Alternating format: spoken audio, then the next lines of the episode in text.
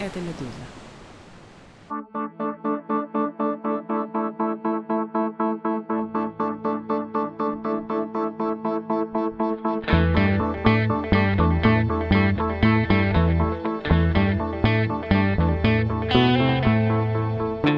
Здравствуйте, вы слушаете выходящий по будням подкаст «Что случилось?» о новостях, которые долго остаются важными у микрофона Владислав Горин. Сегодня поговорим о киноактерах и о том компромиссе, на который они, по всей видимости, идут, чтобы оставаться в России в профессии. Повод, их даже два, начну с того, что посвежее. Леонид Ермольник, советский и российский актер, к своему 70-летнему юбилею дал интервью агентству ТАСС, и в этом интервью актер, в частности, сказал, отвечая на вопрос об уехавших из-за войны из России артистах, но перейдя затем к оценке оценки войны следующее. Время показывает, все, что происходит, происходит по правильным законам для того, чтобы отстоять свой суверенитет, свои принципы и сохранить мир. Просто бездействовать в этой ситуации нельзя. И еще отрывок. Всю жизнь же происходит борьба добра и зла, борьба света и тьмы. Я считаю, что мы на той стороне, которая борется за победу света, потому что нельзя вычеркивать из истории те страницы, которые забыть невозможно, а мир сошел с ума и очень многое забыли. Этих примеров уже такое количество, что нужно быть или слепым, слепым или совсем сумасшедшим для того, чтобы это не понимать. Другой недавний эпизод, такие же размытые слова, которые все поняли как поддержку войны, произошел с актрисой и инстаграм-инфлюенсеркой Ириной Горбачевой. Не так давно она дала интервью, в котором сказала дословно «Я часть своего государства, я часть своей страны, я часть любого процесса, который происходит в моей стране. Я выбираю здесь быть, здесь жить». И это, конечно же, по мне ударило, потому что 95% моих друзей от меня отвернулись. Многие после этого интервью, после того, как цитаты из него разошлись, заметили, что до этого риторика риторика Ирины Горбачевой была иной, скорее сочувствующей Украине. По сведениям Дождя, актриса с началом полномасштабного вторжения Российской Федерации в Украину попала в черный список актеров, составленный из тех, кто выступил против российской агрессии. И избежать запрета на съемки в России Ирине Горбачевой помог Никита Михалков, поскольку Горбачева была задействована в спродюсированном им фильме «Бременские музыканты». Про Горбачева, про Ермольника и про тех, кто остается, но больше молчит, сейчас поговорим с Иваном Филипповым.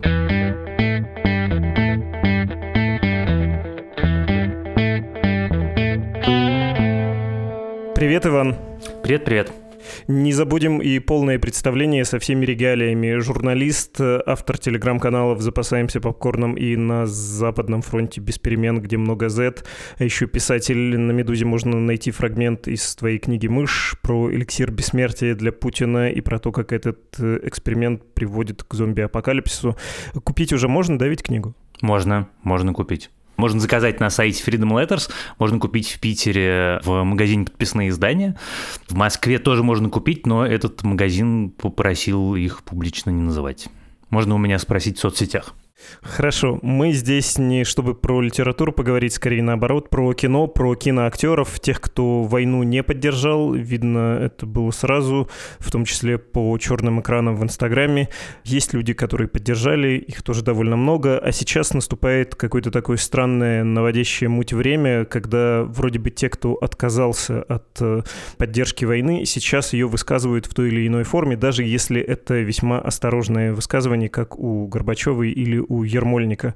В общем, есть чувство, что не получается промолчать, если хочешь работать киноактером в Российской Федерации. Так бы я сформулировал исходный импульс этой беседы. Ты, я думаю, можешь с ним поспорить или просто объяснить, как ты смотришь на заявление того же Леонида Ермольника и Ирины Горбачевой. Слушай, ну я бы, наверное, немножко это переформулировал. Ты можешь работать на территории Российской Федерации актером, не поддерживая войну. Ты можешь даже ничего по этому поводу не говорить, но тогда ты должен быть безупречен во всех отношениях. А если есть хоть какое-то место, что называется, тонкое, где тебя можно взять за жопу, то тебя, наверное, попросят. Потом попросят более настойчиво. Но даже сейчас, пока, по крайней мере, это важная всегда оговорка, даже сейчас ты можешь отделаться чем-то гуманитарным этом. Чем-то, что не рассматривается как поддержка войны, а может рассматриваться как помощь жертвам, например, среди мирного населения, или собакам, или чему-то еще, или отправить какой-нибудь томограф в больницу в Донецке. Ну, то есть что-то, что формально проходит по галочке, типа поддержал, но на деле поддержкой, конечно, не является. И у Горбачева ее заявления, да, они, в общем, очень обтекаемые, да, понятно, что это все все как бы сделано для того, чтобы продемонстрировать ее поддержку. Но поддержки там настоящей нету. И у Ермольника заявление тоже, но оно как бы более конкретное, но оно тоже очень-очень обтекаемое.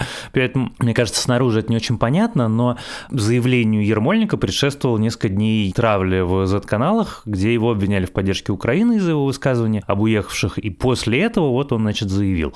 Тоже важное обстоятельство. Это не то, что вот человек жил себе, жил, жил, а потом вдруг решил про войны в свет вот это вот рассказать.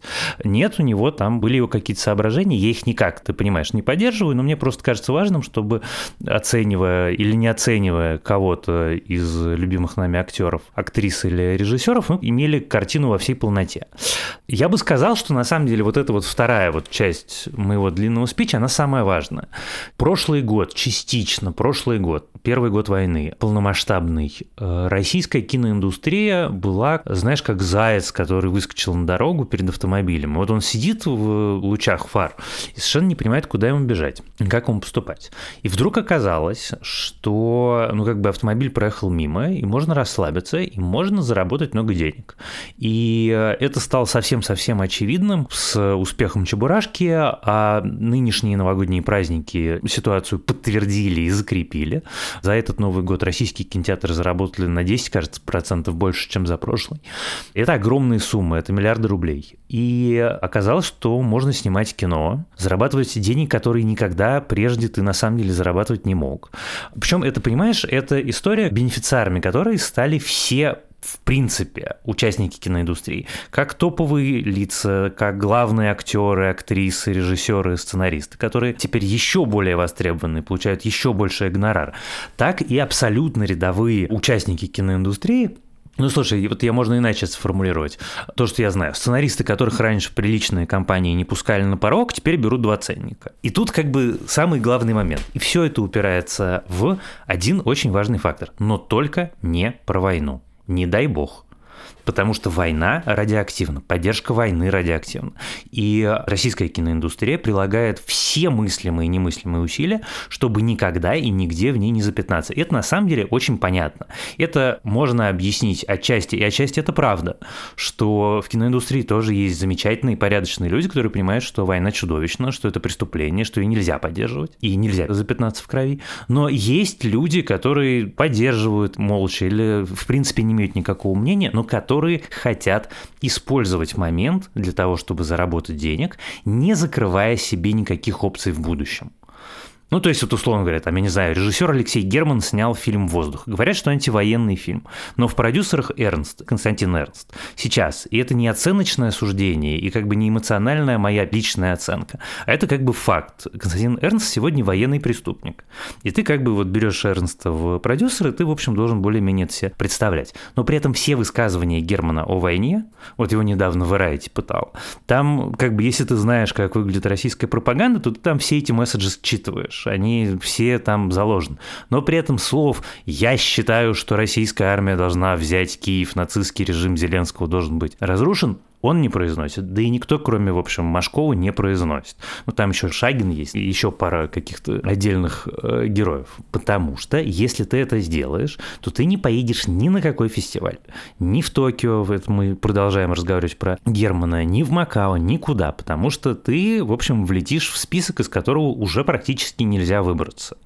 И я это вижу в Z-каналах, которые я читаю систематически. То же самое рассказывают все возвращающиеся или живущие в Москве мои товарищи и бывшие коллеги по индустрии. Иногда они рассказывают какие-то удивительные вещи, которые снаружи вообще не видны, типа, что там есть отдельные герои. Я, разумеется, не буду называть имена, но есть отдельные герои, там не из первого, наверное, эшелона, но очень заметные, которые публично говорят, как они поддерживают войну, и, и а на любой тусовке просто вот после «привет» они говорят «прости, пожалуйста, ну ты же понимаешь, ну старик, мне же нашу семью надо кормить, я же в это все не верю». Два скромных замечания. Ну, во-первых, ты сказал про открывшиеся возможности для людей, которые раньше не появлялись на пороге приличных студий, так и для совсем неприличных людей появились колоссальные возможности, потому что государство дает и деликатные, и не очень деликатные деньги, ну, в смысле, на деликатные и не очень деликатные идеологические задачи. И вот прям такие кондовые пропагандисты или те, кому примерно все равно, чем заниматься, они тоже греют руки на таких совершенно дуболомных проектах тоже. То есть э, возможности действительно открылись большие. Монополизация рынка, плюс э, некоторый эскапизм зрителя. Действительно, хочется посмотреть комедию, хочется посмотреть Чебурашку, и можно пойти посмотреть Влад, вот это очень важный момент. Это не некоторые, это победивший абсолютный эскапизм. Ни за что в жизни сейчас никто не захочет платить деньги за реальность. Ты этой реальности в день совершенно бесплатно получаешь в таких количествах, что идея того, что вот я сейчас пойду, потрачу два часа своего времени на какой-то кинофильм, который мне еще в эту реальность погрузит, нет. Про войну могут смотреть. Между прочим, вот фильм Герман уже собрал столько денег, сколько ни один из его фильмов предыдущих не собирал. Это Великая Отечественная война, это антивоенное высказывание. И, вероятно, на это есть люди, которые хотят э, посмотреть, слушайте, в конце концов, это имя серьезного режиссера. Но вот история с фильмом «Свидетель», про который мы с тобой, кажется, тоже разговаривали, она всех всему научила. 14 миллионов рублей общих сборов. 14 миллионов. Это, ну, как бы вот давай мы поставим это в контекст. Вот мы всем Фейсбуком, прости господи, шутили над персонажными постерами кинофильма «Бременские музыканты». Шутили ведь, правда? Так вот, кинофильм «Бременские музыканты» только за 8 первых дней этого года собрал 1,9 миллиарда рублей. Ну, то есть почти 2 миллиарда. За 8 дней. И он продолжит собирать, и он еще сейчас до сих пор собирает, потому что все, что «Холоп», «Три богатыря», «Бременские музыканты», комедии, сказки, все, что отвлекает и вытаскивает тебя из реальности, оно все зарабатывает деньги. Вот «Медуза» написала, и «Дождь» рассказал историю про Ирину Горбачеву, которую, как говорят, ни малейшего представления не имею, так это или нет, но говорят, что по протекции Михалкова ее исключили из стоп-листов. Ради чего? Ради роли где? В бременских музыкантах. Не в эпическом батальном полотне, а взятие Авдеевки, которую до сих пор взять не могут не для какого-то масштабного фильма о подвиге русского народа или даже о притеснениях жителей Донбасса, а для того, чтобы сыграла в бременских музыкантах, потому что всем, вне зависимости от убеждений, страшно хочется заработать денег, никто не имеет ни малейшего представления, когда будет второй раз такая возможность. И вот это желание заработать денег, помноженное на желание иметь возможность сняться в зарубежном проекте, это никем не запрещено, ты можешь это совершенно спокойно сделать. Разумеется, есть актеры, актеры, режиссеры, сценаристы, которые мечтают попробовать поработать на Западе. Это и деньги другие, это и вызовы другие, это возможности другие. Ты не хочешь себе этого обрубать. И поэтому как бы вот сейчас киноиндустрия как э, корова из фильма «Особенности национальной охоты». Вот она вот в этой позе застыла, но ни одно из этих копыт поднимать не хочется. И тем более не хочется вскидывать его в зиги, потому что ты, в общем, упадешь из этого бомболюка сразу же. Да, бессмертный образ коровы, которая раскорячилась.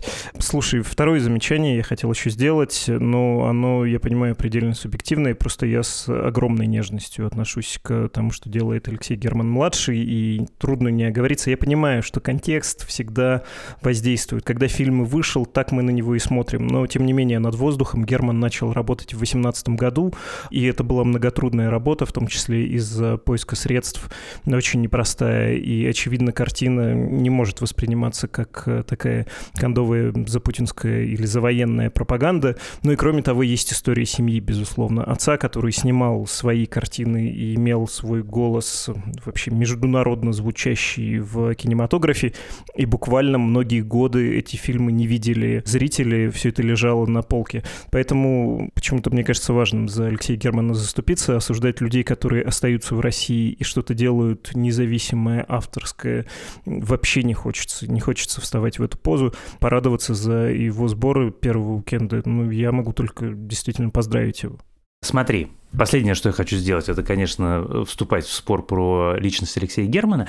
Это раз. Два, я не смотрел фильм «Воздух». Но при этом, понимаешь, и это мое абсолютное убеждение. Вот ты живешь в стране, залитой деньгами. Сейчас чего-чего, а финансирование на кино сейчас в России столько, сколько не было в современной истории вообще никогда.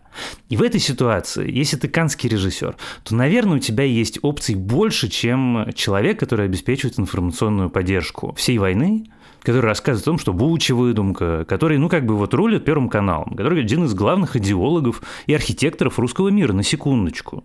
И когда ты с ним делаешь кино, с ним стоишь на сцене, с ним обнимаешься, он командует твоей премьерой, ты рассказываешь в разговорах о том, как ты с ним еще один фильм сделаешь. Наверное, на качество кинофильма это не влияет, но это влияет на все остальное. И поэтому, ну, как бы вот среди множества людей, которые сейчас, даже среди тех, кто берет деньги у государства, есть люди, которые, ну, как бы все равно Эрнста обходят стороной, и многих других людей обходят стороной, и какие-то истории обходят стороной. И все равно стараются соблюсти какие-то, я не знаю, это, наверное, даже не базовые, какая-то совсем фундаментальная мораль, вопрос мораль того, с кем ты готов сидеть в одной лодке и делать какое-то общее дело, даже если это общее дело. Вот тут правда, когда у тебя военный преступник в титрах, то это серьезно понижает градус твоего антивоенного высказывания. Вот прям ощутимо. Мне кажется, что это очень важный разговор, потому что, опять же, обращаясь к героям, от которых мы оттолкнулись в этой беседе, в первую очередь э, говоря про Ермольника, я полагаю, что есть у них такая логика. Да, он, собственно, это в одном интервью сам и говорил во времена гораздо более мирные, но уже, кажется, после Крыма. Дескать, я и при коммунистах снимался, я и при Ельцине снимался, и сейчас снимаюсь. Но вот такая у тебя профессия. Ты работаешь в кино, в индустрии очень зависимой от государства и вообще в коллективной индустрии, в коллективном творчестве ты задействован. Это большой технологический процесс. Ты не можешь это делать, ну вот как мы сейчас с тобой записываем этот подкаст, с двумя ноутбуками, находясь на расстоянии друг от друга в тысячи километрах и с двумя диктофонами. Нет, там все сложно и дорого. Поэтому такие компромиссы, я полагаю, представляются им вполне допустимыми. Что для Германа Германа, работать с Эрнстом, что для Ермольника, сказать такое, сниматься в таком, продюсировать такое. Оба. Слушай, да я вставлю свои пять копеек. Вот мы с тобой сейчас разговариваем, объявили номинации на Оскар и в категории «Лучший документальный фильм» фильм «20 дней в Мариуполе». А я узнал о том, что объявили номинации из публикации главного индустриального издания, которое называется «Российского бюллетень кинопрокатчиков», в котором, знаешь, какой категории нету в их публикации. В их тексте про номинации просто нету категории «Лучший документальный фильм». В общем, реалии российской киноиндустрии, я понимаю, что ты имеешь в виду. Я понимаю, что ты имеешь в виду про моральные компромиссы и так далее. И повторюсь, что действительно, особенно учитывая то, что у, у многих, кстати, даже ныне живущих есть опыт работы в советском кино, и, в принципе, существует история про советское кино, которое было очень-очень разнообразное, при том, что мы, в общем, более-менее понимаем все про советский режим. Даже в этих ситуациях я считаю, что есть грань, через которую нельзя переходить. Вот правда, это мое убеждение. С ним не обязательно нужно соглашаться, но мне кажется, что какие-то правила должны быть. И я два года не пишу никогда ничего плохого о коллегах, не говорю и понимаю, у всех свои обстоятельства, и я последний человек, который будет осуждать. Но есть свои пределы, правда. Понимаю, и еще понимаю, что трудно удержаться, когда ты получаешь славу, а актеры, особенно актеры, люди максимально эгоцентричные, тебе вполне справедливо кажется, что это может и не повториться, что это тебе не гарантировано, что это стечение обстоятельств. Кто-то шел к этому на протяжении всей жизни и уже под закат карьеры, под закат своего возраста они вдруг обретают всенародную любовь, и это безусловный наркотик. Ну что, какие мы претензии можем предъявлять актеру, который вот только почувствовал запах гигантского зала, гигантской бесконечной аудитории российской, многомиллионной, как от этого отказаться? И опять же, я понимаю, что играю тут в адвоката дьявола, но вот в 19 году актерское сообщество, да впервые, кажется, вообще в истории России и советской, и досоветской, и постсоветской, объединилось для защиты Павла Устинова. Его задержали на митингах в Москве. И Горбачева тоже в этом участвовала, и многие молодые актеры. Угу. Я стоял в этих пикетах, и потом мне было очень интересно посмотреть на то, как Устинов ушел добровольцем. Ну, то есть, как бы угу. Да нет, слушай, повторюсь, осуждать точно никого не осуждаю. Говорю, что мне кажется, что есть какие-то рамки, за которые выходить нельзя, потому что ты заплыл за буйки, с моей точки зрения. Есть эти буйки есть. Да, конечно. Вот это важный момент в современной России можно, не поддерживая войну, не связываясь с Константином Эрнстом, не ведя себя ну, каким-то образом постыдно, очень комфортно существовать и зарабатывать огромные деньги, которых ты никогда прежде не мог бы заработать. Чем в основном вся киноиндустрия занимается, а мои, значит, Z-каналы, которые я читаю, только ноют, как это делает регулярно Захар Прилепин, Захар Прилепин сейчас закончил, как я понимаю, сниматься его «Ополченский романс», и вот рассказал его продюсер, 70% актеров отказываются сразу, просто услышав фамилию Прилепин, просто услышав о том, что это война, просто услышав о том, что это за люди. 70%. Потом, значит, следующим этапом есть такой канал, я за ним внимательно слежу, он называется «Кино спецоперация». Это тоже Z-канал, они занимаются тем, что очень тщательно мониторят, кто, как и по какому поводу, значит, о войне высказывается, и всех раскладывают по стопочкам, за нас или за них. Так вот, они, значит, опубликовали текст, в котором у них оценка 80% киноиндустрии, или молчит, или против. Ну вот мне кажется, что вот 80% это как раз примерно реальность и отражает. Я помню эту запись, и у тебя как раз в перепосте ее видел. Ну, честно говоря, хохотал, малодушно совершенно веселился, потому что эта логика в нашем мини-сериале по просьбе Захара Прилепина отказалась сниматься 70% тех, кому мы обратились. И это ведь наши, вопрошает там автор люди. Они не ставили черный квадратик у себя на аватарку или в Инстаграме. И вот они как бы затаенные враги. Где же новые чистки между строками можно прочитать. И не между строками. Нет, слушай, они мечтают о новых чистках. Это абсолютно регулярное пожелание. Конечно, они хотят чисток, и они это называют специальной культурной операцией. Это вот, собственно, то, чего они очень хотят и что им бы принесло наибольшее удовлетворение. Но понимаешь, там вот какой нюанс. Конечно, российское государство умеет репрессировать. И, конечно, оно умеет репрессировать не только как-то, значит, деликатно, как это прежде происходило с деятелями культуры, но и неделикатно, максимально неделикатно. И, конечно, можно представить себе сценарий, сценарий, в котором завтра кто-нибудь решит, что нет, значит, пора прекращать это безобразие и велит актерам и режиссерам зиговать, а иначе вообще не будете работать. Волчий билет вон из профессии. Или вообще в тюрьму сядете за дискредитацию. Ну, давай представим. Это же легко представить в современной России. Это абсолютно реальный сценарий. Проблема с этим в том, что если так сделать, то нужно будет делать то же самое с другого конца. Потому что не из-под палки смотреть кино о войне никто не будет. Причем вот я в прошлом году до свидетеля я про это говорил аккуратно, я про это говорил, ну вот, мне кажется, я полагаю. Я сейчас совершенно в этом уверен. Абсолютно. Потому что за два года не только я не вижу усиления поддержки войны, которой никогда на самом деле не было. Я вот в каждом своем разговоре говорю, что если вы судите по тому, что пишут сторонники войны в своих самых популярных каналах, то получается, что где-то ну, процентов 7 их поддерживают, может быть 8.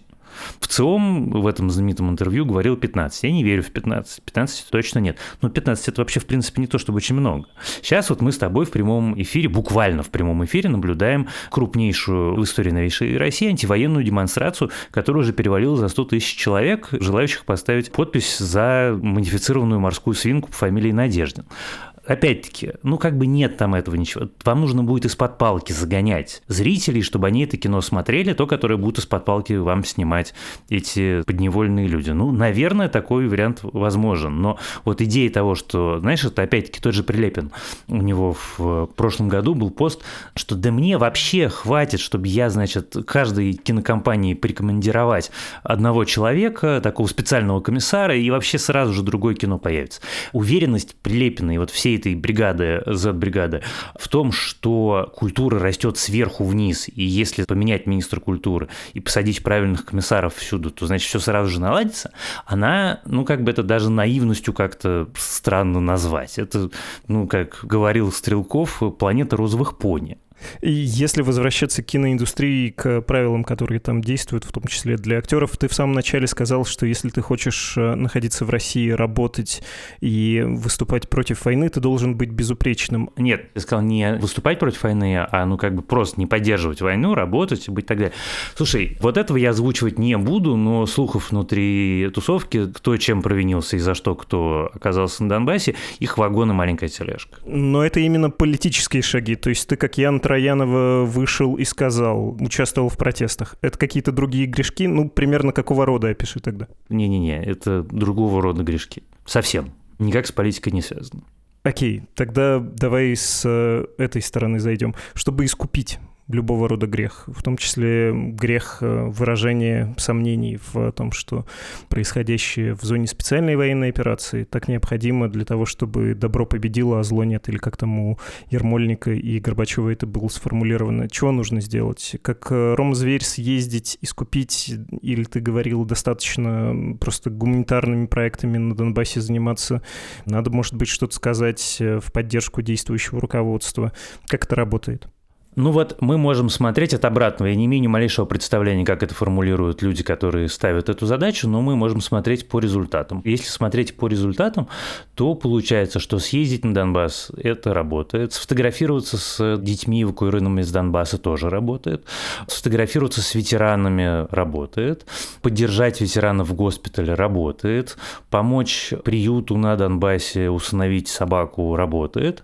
Работает отправить гуманитарный груз, но в в значении гуманитарный груз не в том значении, в котором его использует российская военная пропаганда и российские затавтры, а именно в значении томограф, там, я не знаю, бинты, что-то еще, что-то, что 100% никак и никаким образом не может быть привязано к войне.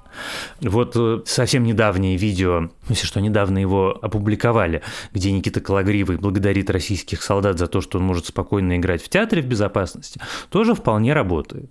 Слушай, даже вот посмотрим на пример Ирины Горбачевой, даже сказать «я не уехал, я люблю свою страну» тоже работает. Там нету никакой поддержки СВО, на самом деле, вот если ну как-то серьезно на это смотреть. Но у этого всего есть обратная сторона. Обратная сторона называется то, какой поддержки ждут, собственно, разжигатели войны. Вот та партия войны. Партия войны хочет, чтобы приехал на фронт, спел нашим пацанам, поддержал боевой дух. Этого не делает никто, этого не делает в том числе икона русского военного всего, не всего, правда, шаман не ездит, не поет, не выступает. Они его не в Мариуполь зовут, мирный, с их точки зрения. Они хотят, чтобы к ним приехали в окопы. Они хотят, чтобы им покупали прицелы, чтобы им покупали броники, чтобы им покупали буханки, чтобы им покупали вещи, которые нужны для ведения войны. Не просто вот как бы приехать в тыловой город, а это тыловой город. Это, как они сами формулируют, позор, а не поддержка. Поэтому, ну вот так это все и устроено более-менее крыша работает, ну, опять же, обращаясь к человеку по фамилии Эрнст, или вспоминая этот апокриф, мы действительно точно не знаем, можем поверить только Юлии Таратути про то, что Никита Михалков заступился за Ирину Горбачеву. Этого достаточно? Есть такие авторитетные фигуры, которые могут сказать, ну, во-первых, деньги, интерес, в-третьих, я, отвалите. Ну, очевидно, к этим фигурам относится Михалков, если кто-то еще, не знаю, потому что у меня ощущение, что в мире до 24 февраля я бы тебе точно сказал, кто, а сейчас не знаю. Просто предположить, что, как в случае с этой голой вечеринкой, кто-то сумеет донести до Путина, и, значит, в папочке красной ему покажет распечаточку какого-нибудь инстаграмчика, как это они формулируют, и что тогда кто поможет? Не знаю. Там, мне кажется, сейчас такой жесткой иерархии нет. Давай, может, пройдемся по каким-то именам все-таки, потому что если смотреть, а есть и с украинской, и с российской стороны сравнительные списки, кто поддерживает, кто не поддерживает. Эм, есть заголовки аж в российской газете совершенно ужасающие про то, что, дескать, против войны выступают э, наркозависимые, какие-то бездари и еще всякое отребье. А вот на нашей стороне Машков, безусловно, Дюжев, Евгений Миронов, который вроде был против войны, потом переменил образ, э, Дмитрий Певцов, э, вышел в тираж, ну ладно, Михаил Пореченков давно, Охлобыстин, его крик Гойда. Можно продолжать, по правде говоря. Ну, не то, чтобы ты, на самом деле ты будешь долго это продолжать, даже в этой линейке, ну, как бы, я понимаю желание Зетников поставить Миронова в один ряд с Дюжевым, Хлобыстиным и Машковым, но если смотреть на то, что он говорил, это не так. Это прям не так. Потому что Дюжев, Машков, Охлобыстин, Пореченков – это люди, которые давно высказывались про Донбасс, которые имеют какие-то там шкурные финансовые интересы. Это отдельная совершенно категория актеров. Ну, конечно, Охлобыстин заметный актер. И, конечно, Машков очень заметный актер. Но вообще количество людей, которые за войну высказался, оно не то чтобы очень большое. Если в общем говорить, можно как-то типологизировать людей, которые, на твой взгляд, высказались за. Ну, то есть это индивидуальное, это убеждение, это корысть, или вот человек э, работает в бюджетном учреждении, пусть даже если это театр, он как бы отвечает за труппу, и у него есть такое внутреннее побуждение. Ну вот начальство сказало, что делать? Я честно признаюсь, что про искренних я слышал про парочку, про большинство я слышал, что спасать театр, спасать что-нибудь еще. Это в том числе свою карьеру, например, или выстраивать заново свою карьеру. Почему нет? Вот так может быть. Но искренних там... Ну, слушай, Охлобыстин настолько давно и настолько громко, что мне кажется, что он точно искренний. И Певцов тоже искренний. Машков, наверное, искренний. По крайней мере, выглядит это очень искренне, но с другой стороны, Машков крутой актер, поэтому, в общем, может быть, это крутое актерство. Я не знаю примеров искренне зигующих из э, каких-то заметных. Вот кого мы не назвали.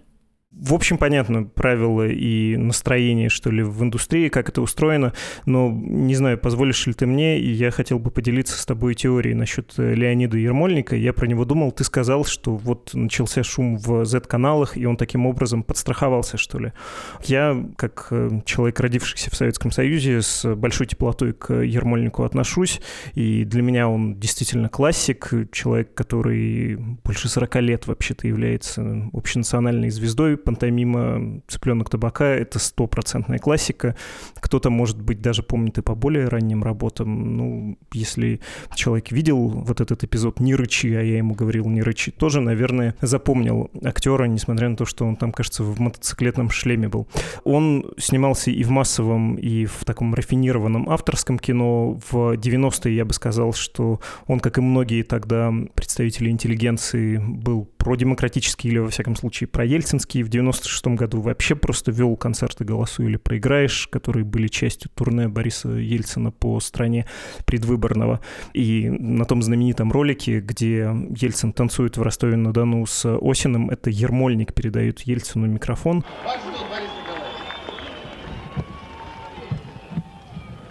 Здорово! Молодые ростовчане! В новейшее время у Ермольника тоже были такие фрондерские, я бы сказал, метания. Он был вместе с кандидатом в президенты Михаилом Прохоровым, и даже в Московскую городскую думу была амбиция у него пойти от э, Прохоровской партии. Но вот потом после Крыма что-то случилось. Он одобрил, в общем-то, присоединение и сказал, что Западная Украина — это территория, которая хотела бы и пусть ушла бы Австро-Венгрии. Там есть совершенно изумительные цитаты в интервью Дождю, точнее, журналистки Юлии Таратути, где Ермольник говорит, ну да, я сам в Львове жил, я тут народ знаю, нам с ним никогда не договориться. Буквально такой вот сюжет из первоканальной пропаганды про распятого этого человека. Цитата. Конечно, я много раздрался, и один из первых переломов носа у меня тоже был с этим связан. Там, на Украине, поскольку есть негры. При мне парня, который учился в политехническом институте, черный, он ухаживал за местной девушкой, его порвали на березах на высоком замке, как в средние века. В общем, для тех, э, для кого последние слова Ермольника стали каким-то откровением, чем-то новым, могу сказать, что с 2014 года он примерно такое говорит в поддержку, в общем-то, действий Кремля. Но ты знаешь, какая у меня возникла мысль, когда я это прочитал? Вот ты говорил, что в Z-каналах была критика, и он так подстраховался. Мне показалось, что он просто считает, что его аудитория, что его зритель это оценит, что он подстраивается под вкусы, как он их себе видит, своей довольно большой, все еще любящей публики. Может быть, абсолютно невзаимоисключающие явления. Почему нет? Вот меня эти конкретные человеческие истории интересуют меньше всего. Мне интересны тенденции, мне интересно, ну, как бы, что это говорит нам о стране, что это нам говорит об индустрии, как это можно глобально посмотреть. Вот эти вот человеческие истории, почему тот или иной актер зиганул или зиганул чуть больше, они, честно признаюсь, не очень интересны. Хотел перестраховаться, может быть. Испугался, потому что начали Z-каналы писать, тоже может быть. Подозреваю, что его аудитория преимущественно возрастная, поэтому, скорее всего, в ней будет больше людей, которые скорее поддерживают действия Владимира Путина. Почему нет? Я не думаю, что это важно. А у меня про это и вопрос. Может быть, он первым почувствовал, что это важно для индустрии, что отсюда будут деньги, и здесь неизбежно будет внимание публики. Сейчас она эскапична, а потом будет провоенно настроена, хочет вот героев Донбасса и вот этого всего. В смысле, что Леонид Ермольник предчувствует изменение вкусов массовой аудитории. Нет, я думаю, что можно решительно сказать, нет, конечно, так невозможно. Нет, это никакого отношения к правде не имеет. И, конечно, усталость от войны аудитории будет только расти. И она уже очень высокая. И она была уже очень высокая в начале прошлого года, а будет только сильно-сильно увеличиваться. А получить деньги, ну так и на так получит. Теперь-то уж точно. Спасибо тебе большое, Иван. Да, тебе спасибо. Это был Иван Филиппов. Запасайтесь попкорном. Вместе с ним читайте телеграм-канал Ивана.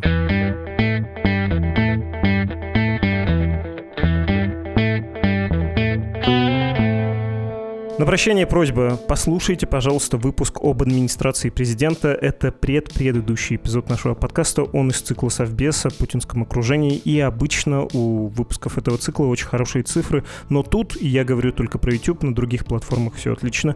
Просто какой-то рекорд наоборот. Всего 11 тысяч на нашем-то 100-тысячном канале. Там любопытно, честное слово, имеет смысл послушать, несмотря на то, что хронометраж большой, час с четвертью. Чтобы поддержать этот подкаст и наше издание в целом, Обратите внимание на ссылку «Как помочь Медузе» в описании. Ваши деньги — тот материальный фундамент, на котором стоит наша медиа. По-простому, ваши пожертвования являются основным источником финансирования редакции. Вы слушали «Что случилось?» Подкаст о новостях, которые долго остаются важными. Всего доброго, всего хорошего. thank you